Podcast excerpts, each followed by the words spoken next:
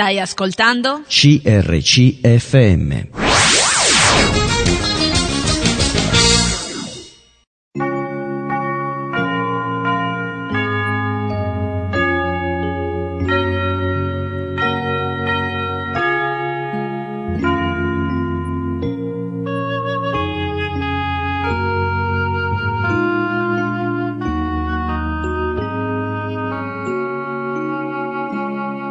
In ogni città, alla domenica, gruppi di credenti si riuniscono per lodare il Signore, condividere le proprie esperienze e ascoltare la sua parola, con espressioni diverse da luogo a luogo. Ogni domenica, alle ore 10, trasmettiamo uno di questi incontri e presentiamo la realtà evangelica che li dà vita.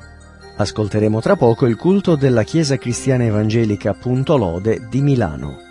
Milano è un comune italiano di 1.400.000 abitanti, capoluogo della provincia omonima e della regione Lombardia. È il secondo comune italiano per popolazione, dopo Roma, e costituisce il centro della più popolata area metropolitana d'Italia, nonché una delle più popolose d'Europa. Fondata dagli Insubri all'inizio del VI secolo a.C., fu conquistata dai Romani nel 222 a.C. e fu chiamata Mediolanum accrebbe progressivamente la sua importanza fino a divenire una delle sedi imperiali dell'impero romano d'Occidente. Durante la sua storia assume svariati ruoli, tra i quali capitale, nonché principale centro politico e culturale del Ducato di Milano durante il Rinascimento e capitale del Regno d'Italia durante il periodo napoleonico. In ambito culturale Milano è dal XIX secolo il massimo centro italiano nell'editoria, sia libraria sia legata all'informazione ed è ai vertici del circuito musicale mondiale grazie alla Scala e alla sua lunga tradizione operistica. Divenne capitale economica italiana durante la rivoluzione industriale che coinvolse l'Europa nella seconda metà del XIX secolo, costituendo con Torino e Genova il triangolo industriale. Da questo periodo in poi, e soprattutto dal dopoguerra, subì un forte processo di urbanizzazione legato all'espansione industriale che coinvolse anche le città limitrofe e fu meta principale durante il periodo dell'emigrazione interna. Nell'ultimo secolo ha stabilizzato il proprio ruolo economico e produttivo, divenendo il maggior mercato finanziario italiano ed è una delle capitali mondiali della moda e del design industriale. Alle porte di Milano, a Roo, ha sede la Fiera di Milano, il maggiore polo fieristico d'Europa. Ascolteremo ora il culto della Chiesa Cristiana Evangelica Punto Lode di Milano.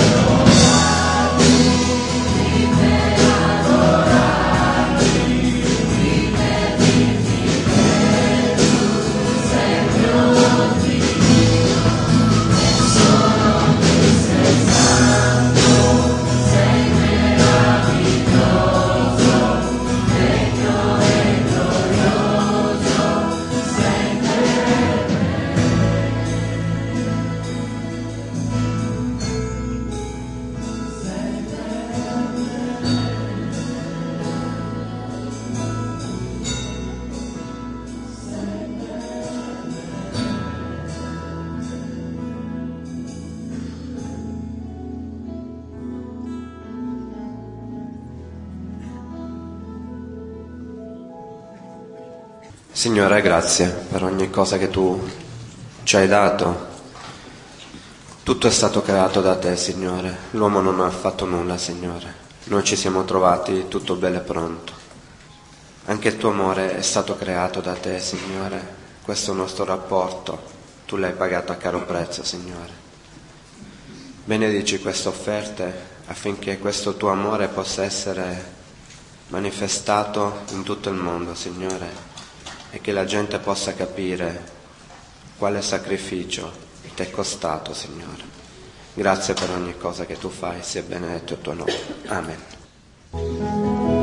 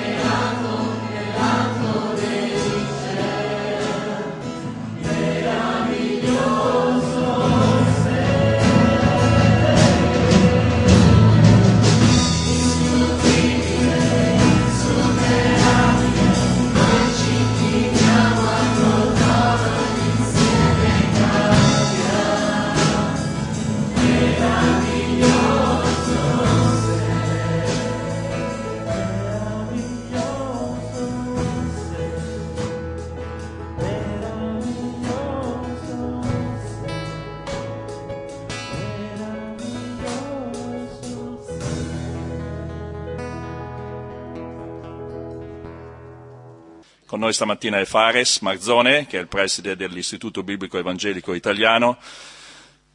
Questo è il quinto anno della scuola succursale IBE, appunto, dell'Istituto Biblico Evangelico Italiano. Sabato praticamente finiscono le lezioni, tra l'altro sabato è, una, è un pomeriggio particolare, poi ci sono solo cinque sessioni di esame.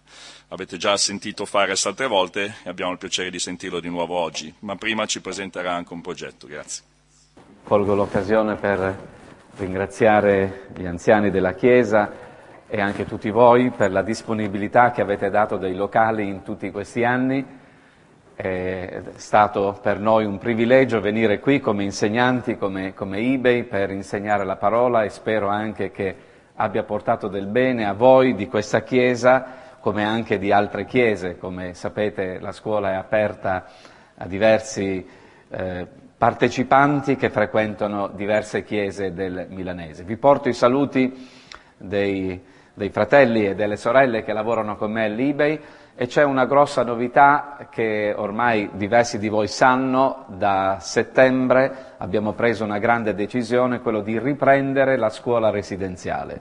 Per cui sto facendo un giro a tambur battente, da fine novembre a fine marzo più o meno visiterò un centinaio di chiese per presentare questa scuola residenziale che è un'altra cosa rispetto alla scuola a distanza per corrispondenza che continueremo a portare avanti. Abbiamo 25 studenti attivi nella scuola a distanza e ne abbiamo un 120-130 ugualmente attivi nelle varie scuole succursali, però tra l'anno scorso e quest'anno si chiudono diverse e ne rimarranno prossimo, il prossimo anno accademico soltanto due, Udine e Scutari in Albania. Eh, continueranno queste attività come continueranno i seminari, le conferenze che facciamo all'IBEI o anche in eh, locali di culto come questi, però vogliamo dare spazio, incentivare la scuola residenziale che ovviamente per chi l'ha frequentata lo sa eh, è tutta un'altra cosa perché c'è la presenza di altri studenti, si sta insieme, si vive insieme, si lotta insieme, si prega insieme, si cresce insieme, si sta con membri del personale non insegnante ma da cui si può imparare si sta con insegnanti, cioè si vive 24 ore su 24 e quindi insomma si può crescere insieme. C'è la possibilità anche di ascoltare dei missionari, Roma è Caput Mundi, quindi vengono missionari un po' da tutto il mondo. Portiamo anche i nostri studenti nel fare un viaggio missionario, quando io insegno eh, basi bibliche, teologiche, pratiche della missione, porto con mia moglie che tra l'altro vi saluta e con me porto gli studenti in contesti all'estero, quindi c'è eh, veramente da imparare. Vi chiedo di pregare affinché il Signore ci mandi gli studenti che Lui sta chiamando e preparando.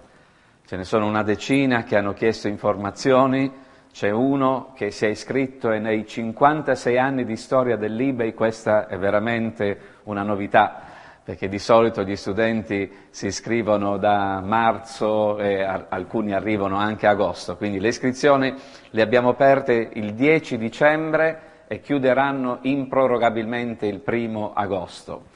Vi chiedo di pregare che il Signore dunque mandi giovani e anche meno giovani, ma diciamo che la scuola residenziale è fatta soprattutto per, per i giovani, e ci aspettiamo un bel numero di studenti. È un grosso passo di fede che stiamo facendo dal punto di vista proprio del, del, del, del numero degli studenti, dal punto di vista economico, ma siamo convinti che il Signore abbia aperto di nuovo questa grande opportunità e quindi Lui ci darà le risposte che noi aspettiamo.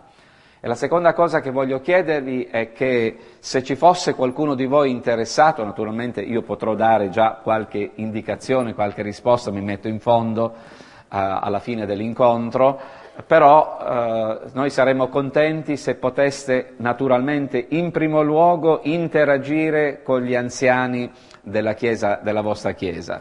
Eh, chiediamo, l'abbiamo sempre chiesto, ma in un modo ancora più rigido, Chiediamo una totale approvazione e comunione da parte della, della, Chiesa locale, quindi parlatene con gli anziani, io sono certo che gli anziani, il caro eh, Sam, eh, vorranno anche incoraggiare qualche giovane, perché no, anche meno giovane, a frequentare eh, i corsi, che inizieranno il 5 settembre di quest'anno e termineranno come primo anno a giugno, poi si continuerà. Aprite con me la scrittura e vi leggerò tre o quattro versetti, eh, vi chiedo se avete un attimo di tempo oggi o anche in settimana di leggere per intero questi capitoli, perché qua lo faccio solo per una questione di brevità, perché sono capitoli importanti, interessanti, ma il primo che voglio leggervi è in Romani 5, versetto 1. Parlerò di tre sguardi e poi vi dirò che cosa si intende. Allora, giusti, eh, capitolo 5, versetto 1. Giustificati dunque per fede abbiamo pace con Dio per mezzo di Gesù Cristo nostro Signore. Andiamo al capitolo 8.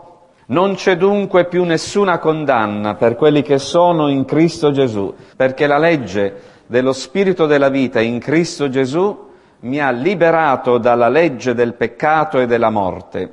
Infatti ciò che era impossibile alla legge, perché la carne la rendeva impotente, Dio lo ha fatto, mandando il proprio figlio in carne, simile a carne di peccato, e a motivo del peccato ha condannato il peccato nella carne, affinché il comandamento della legge fosse adempiuto in noi che camminiamo non secondo la carne, ma secondo lo Spirito.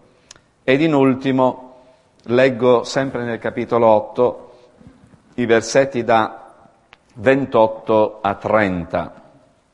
Or sappiamo che tutte le cose cooperano al bene di quelli che amano Dio, i quali sono chiamati secondo il suo disegno, perché quelli che ha preconosciuti li ha pure predestinati ad essere conformi all'immagine del figlio suo, affinché egli sia il primogenito tra molti fratelli. E quelli che ha predestinati li ha pure chiamati, e quelli che ha chiamati li ha pure giustificati e quelli che ha giustificati li ha pure glorificati. Il tema che vorrei in breve trattare questa mattina ha come titolo Tre sguardi.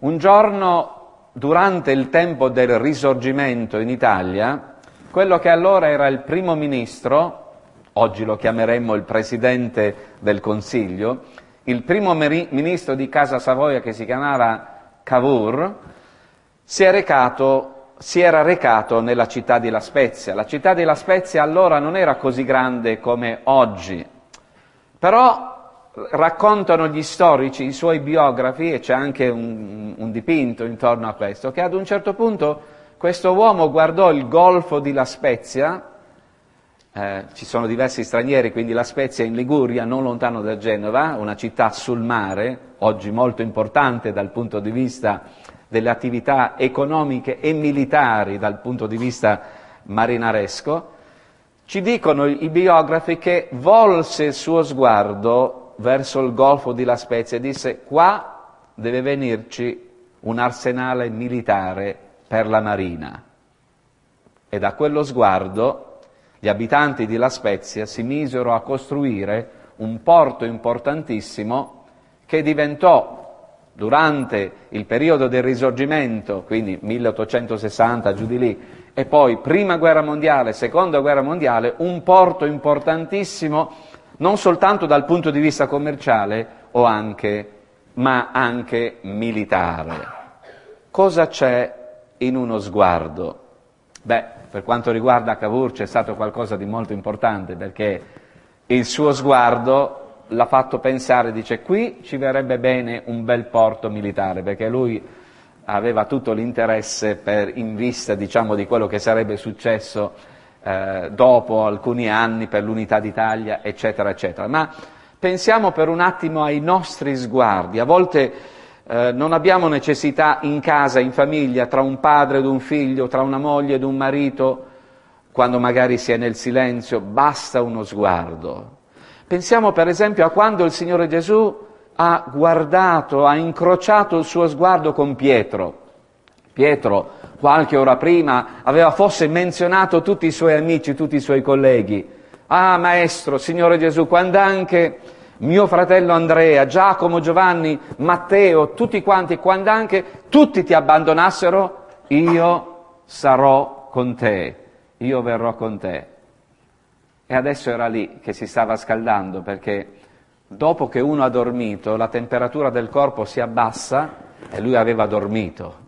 Dove era stato? Era stato nel giardino del Getsemani e il Signore Gesù aveva pregato intensamente, c'era un'agonia in lui, un'agonia spirituale, un'agonia fisica, un'agonia morale, perché pensava a quel fatto così straordinario che sarebbe andato a compiere sulla croce, sul Calvario, di lì a poco per me, per voi, per l'intera umanità.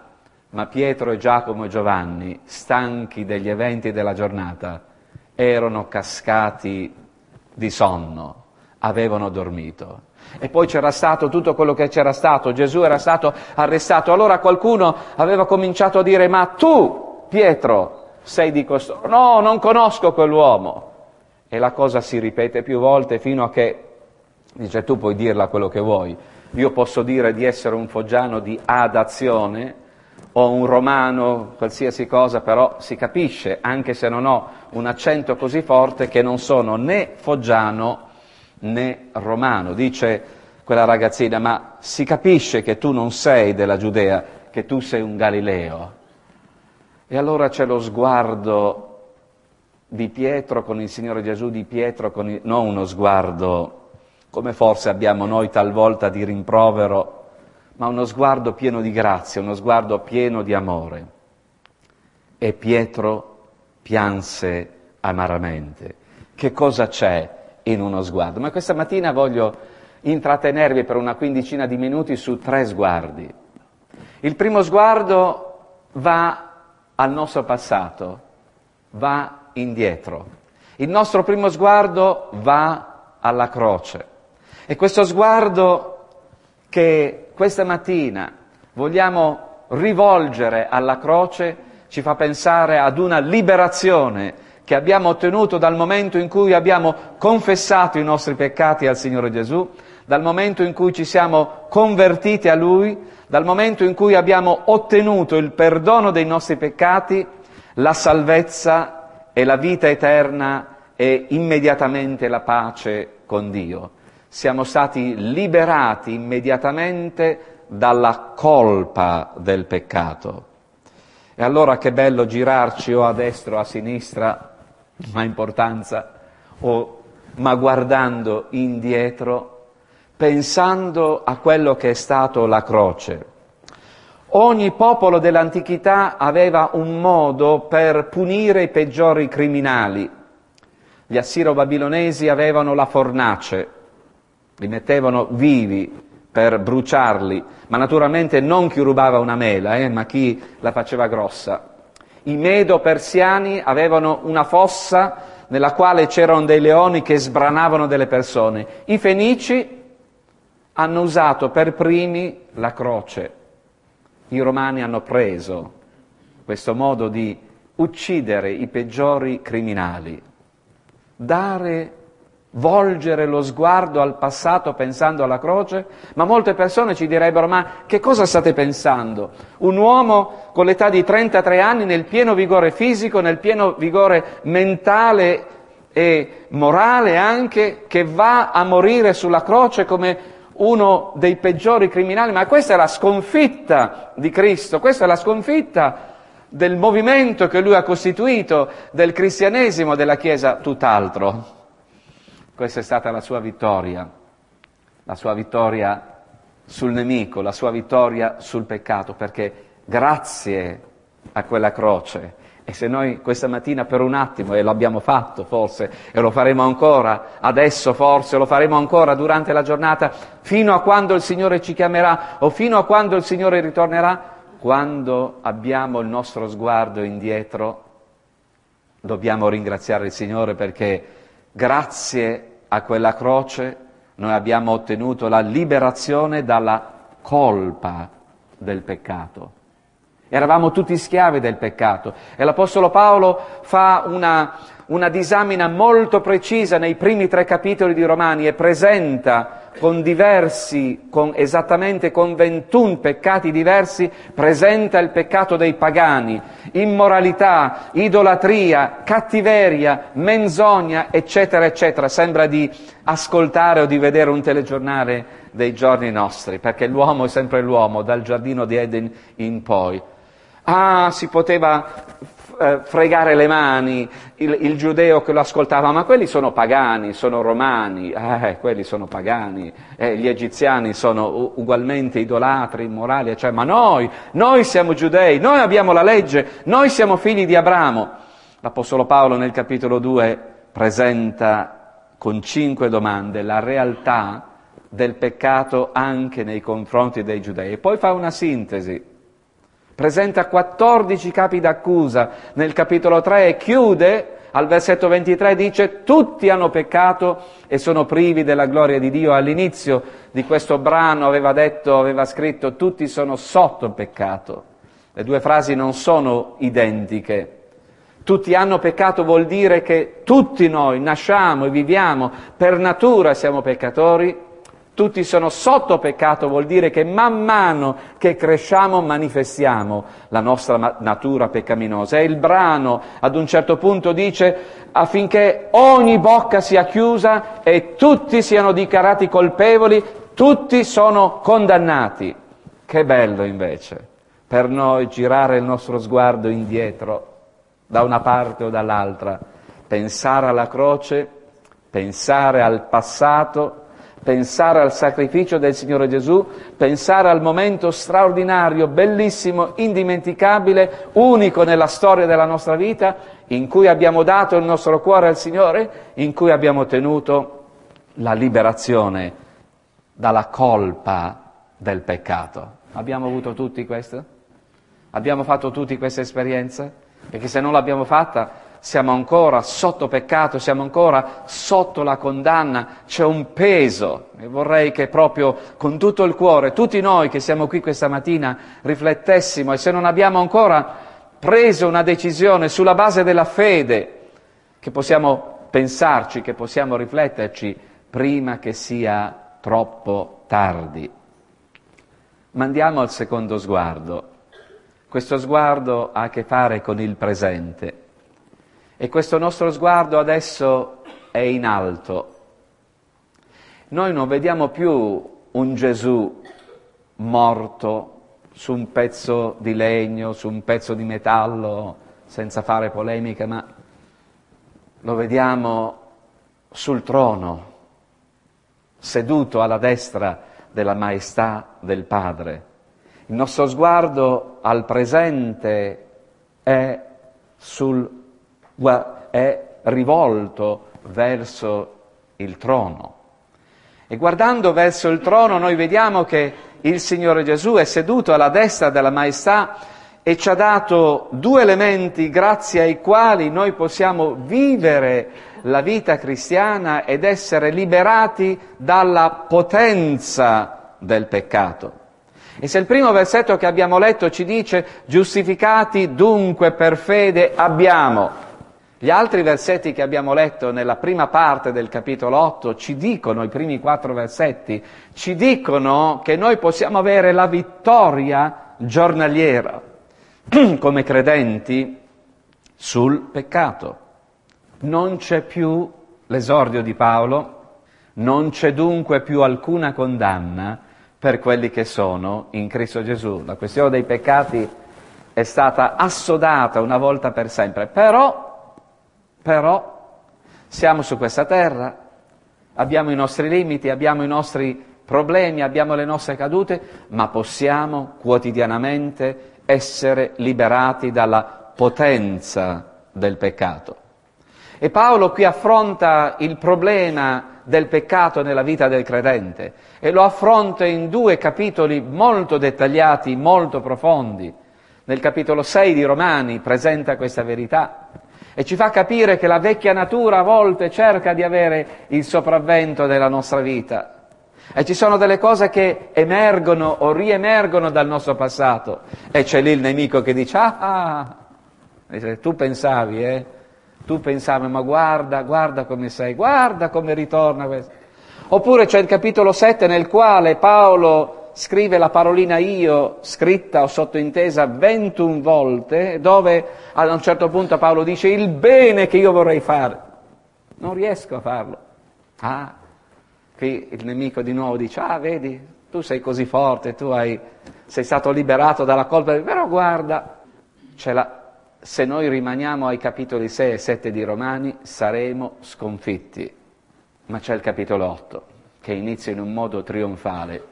Non c'è dunque più alcuna condanna per quelli che sono in Cristo Gesù. E Paolo continua dicendo, camminiamo non secondo la carne, ma secondo lo Spirito.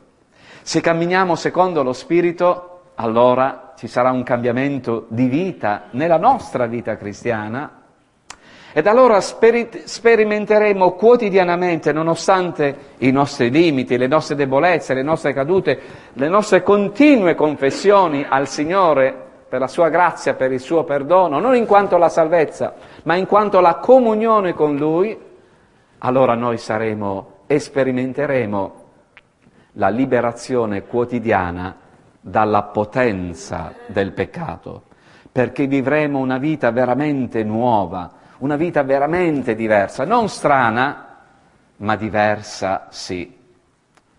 Cara sorella, caro fratello, caro me, predico come avendo uno specchio davanti, come sto, come stiamo, come stai vivendo la vita cristiana? Qual è la qualità della tua vita cristiana. Una delle più forti tentazioni del nemico è quello di insinuare nella nostra mente a tu, siccome hai questa vecchia natura che cerca di avere il sopravvento, oppure stai cercando da solo di, o da sola di risolvere il problema, ah, guarda che tu sei un peccatore, eh, la, la, tua salvezza, mm, tutte storie. Non c'è dunque più alcuna condanna per quelli che sono in Cristo Gesù. Stai camminando per lo Spirito? O con le tue forze. Se stai camminando con le tue forze il nemico batterà pesantemente eh? e non sperimenterai questa liberazione quotidiana dalla potenza del peccato, quindi alza il tuo sguardo, vai verso il trono ed il Signore ti consolerà, ti incoraggerà. Mediante l'azione potente e liberatrice dello Spirito Santo, per mezzo di quello che è scritto nella parola. E adesso veniamo al terzo e ultimo sguardo. Questo terzo e ultimo sguardo è rivolto al futuro, è rivolto alla gloria. E noi abbiamo letto nell'ultima parte dell'ultimo versetto quelli che lui ha giustificati, non c'è, è stata tolta la colpa del peccato, quelli che lui ha giustificati li ha pure glorificati. E questa è una parola sicura e abbiamo una terza liberazione, la prima liberazione dalla colpa del peccato, la seconda liberazione dalla potenza del peccato, la terza liberazione dalla presenza del peccato. Come sarà bello essere un giorno credenti di ogni popolo, lingua, tribù e nazione alla presenza del Signore. Non ci sarà più peccato, non ci sarà più problema. Uh, ogni tanto a volte faccio così, io sono disordinatissimo, eh? non sembra, ma ho un sacco di foglietti, altro che Giorgio, eh? ne, ho, ne, ho, molti di più di lui, e escono fuori dalle tasche, però sono molto metodico. Beh, siccome però sono in viaggio continuamente, dico, uh, la chiave della macchina, non è che qualcuno me l'ha presa, la chiave e poi anche la macchina, ma comunque voi potete anche chiudere la macchina e vi dico che ve la possono prendere. Potete anche chiudere la chiave del vostro appartamento e possono anche entrare. E vi, vi risparmio tutto il resto che ho subito nella mia vita. Una manifestazione chiara della presenza del peccato. Ma un giorno, quando noi tutti saremo presenti nella gloria, non ci sarà più peccato, né morte, né cordoglio, niente di tutto questo. Saremo alla presenza del Signore, lo saremo per tutta l'eternità. E come sarà bello cantare, altro che con mille voci. con miriadi di miriadi, un'espressione di Giovanni che allora pensate che c'erano solo tre città nell'impero, e lui scrive alla fine del primo secolo, solo tre città che superavano le 100.000 unità, Roma, Alessandria d'Egitto e Antiochia. Quindi pensare di miliardi, ma a un certo punto scrive miriadi di miriadi, schiere angeliche e schiere dei credenti di ogni epoca, saremo là, saremo là nella gloria, canteremo un canto che non avrà mai più fine, un canto nella, nella perfezione assoluta. Come sarà lì? A quattro voci? Ma non lo sappiamo. Con quali strumenti? Bellissimo. E come canteremo? In quale lingua? Questo lo so. Quindi a voi avrete tutta l'eternità per migliorare, eh, chi, chi, chi, magari è appena arrivato dall'estero, per migliorare la qualità del vostro italiano. Eh? Ma al di là della lingua saremo là per tutta l'eternità e non ci sarà più la presenza del peccato. Stiamo dando il nostro sguardo questa mattina o nella nostra quotidianità al futuro, alla gloria? Oppure siamo troppo radicati guardando in basso, guardando ai nostri problemi, guardando alle nostre difficoltà? Che ne abbiamo, eh? chi di noi non ha difficoltà, in famiglia, nel lavoro, nella salute, con i fratelli e con le sorelle. Alziamo il nostro sguardo verso il trono oggi, pensiamo al futuro, pensiamo alla gloria, dove entreremo quando il Signore ci chiamerà o quando lui ritornerà. E staremo, dice Paolo, uno degli primi scritti che lui ha scritto, staremo per sempre con il Signore. Come sarà bello. Non avremo più bisogno di fare nulla, non avremo più bisogno di preoccuparci di niente. Saremo là, seguiremo e serviremo Dio. Staremo là per sempre qualcosa che dal punto di vista umano è incomprensibile, ma che ci dovrebbe dare una immensa gioia. Perciò animo fratello, anima sorella, animo sorella, forse sei venuta, sei venuto qui questa mattina con un peso per la tua famiglia, per il tuo lavoro, perché hai dei problemi, che il tuo sguardo questa mattina possa andare oltre questo, possa andare verso il futuro. Miei cari, Altro che sguardo di Cavour, eh? Uno sguardo al passato, liberati dalla colpa del peccato, abbiamo visto la croce.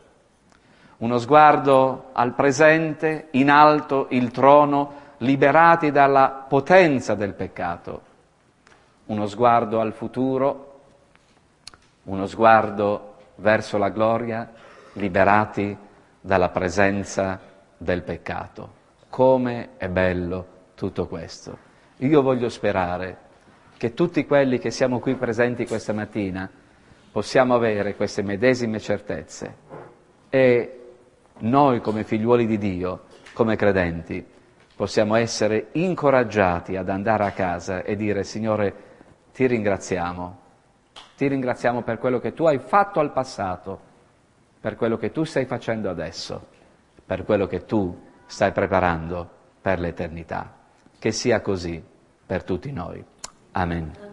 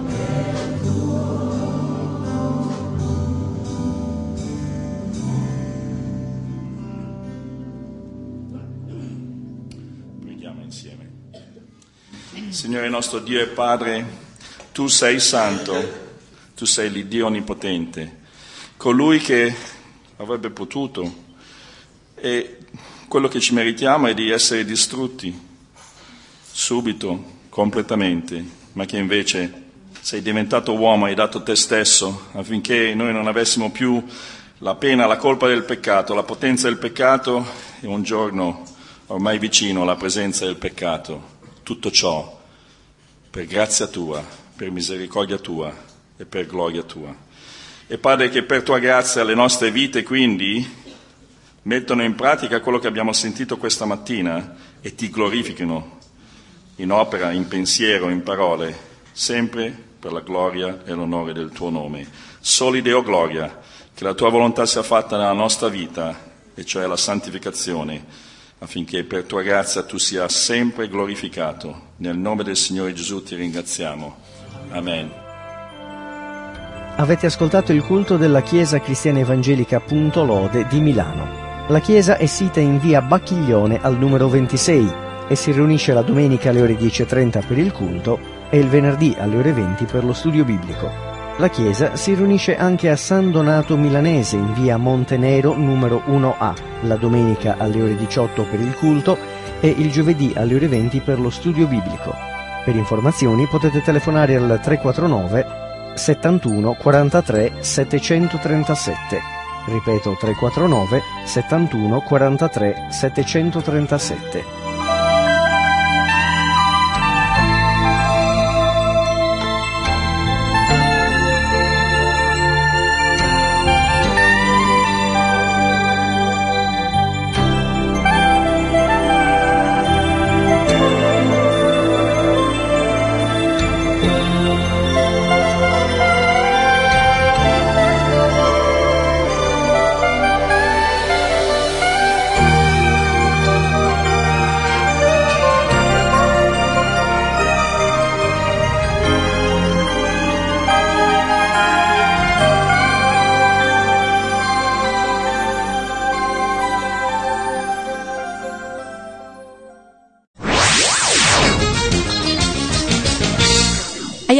Ascoltato un programma prodotto da crc.fm. Se hai apprezzato quello che hai ascoltato, considera di sostenere il tuo programma preferito. Visita il sito www.crc.fm e ricorda, il tuo sostegno è prezioso.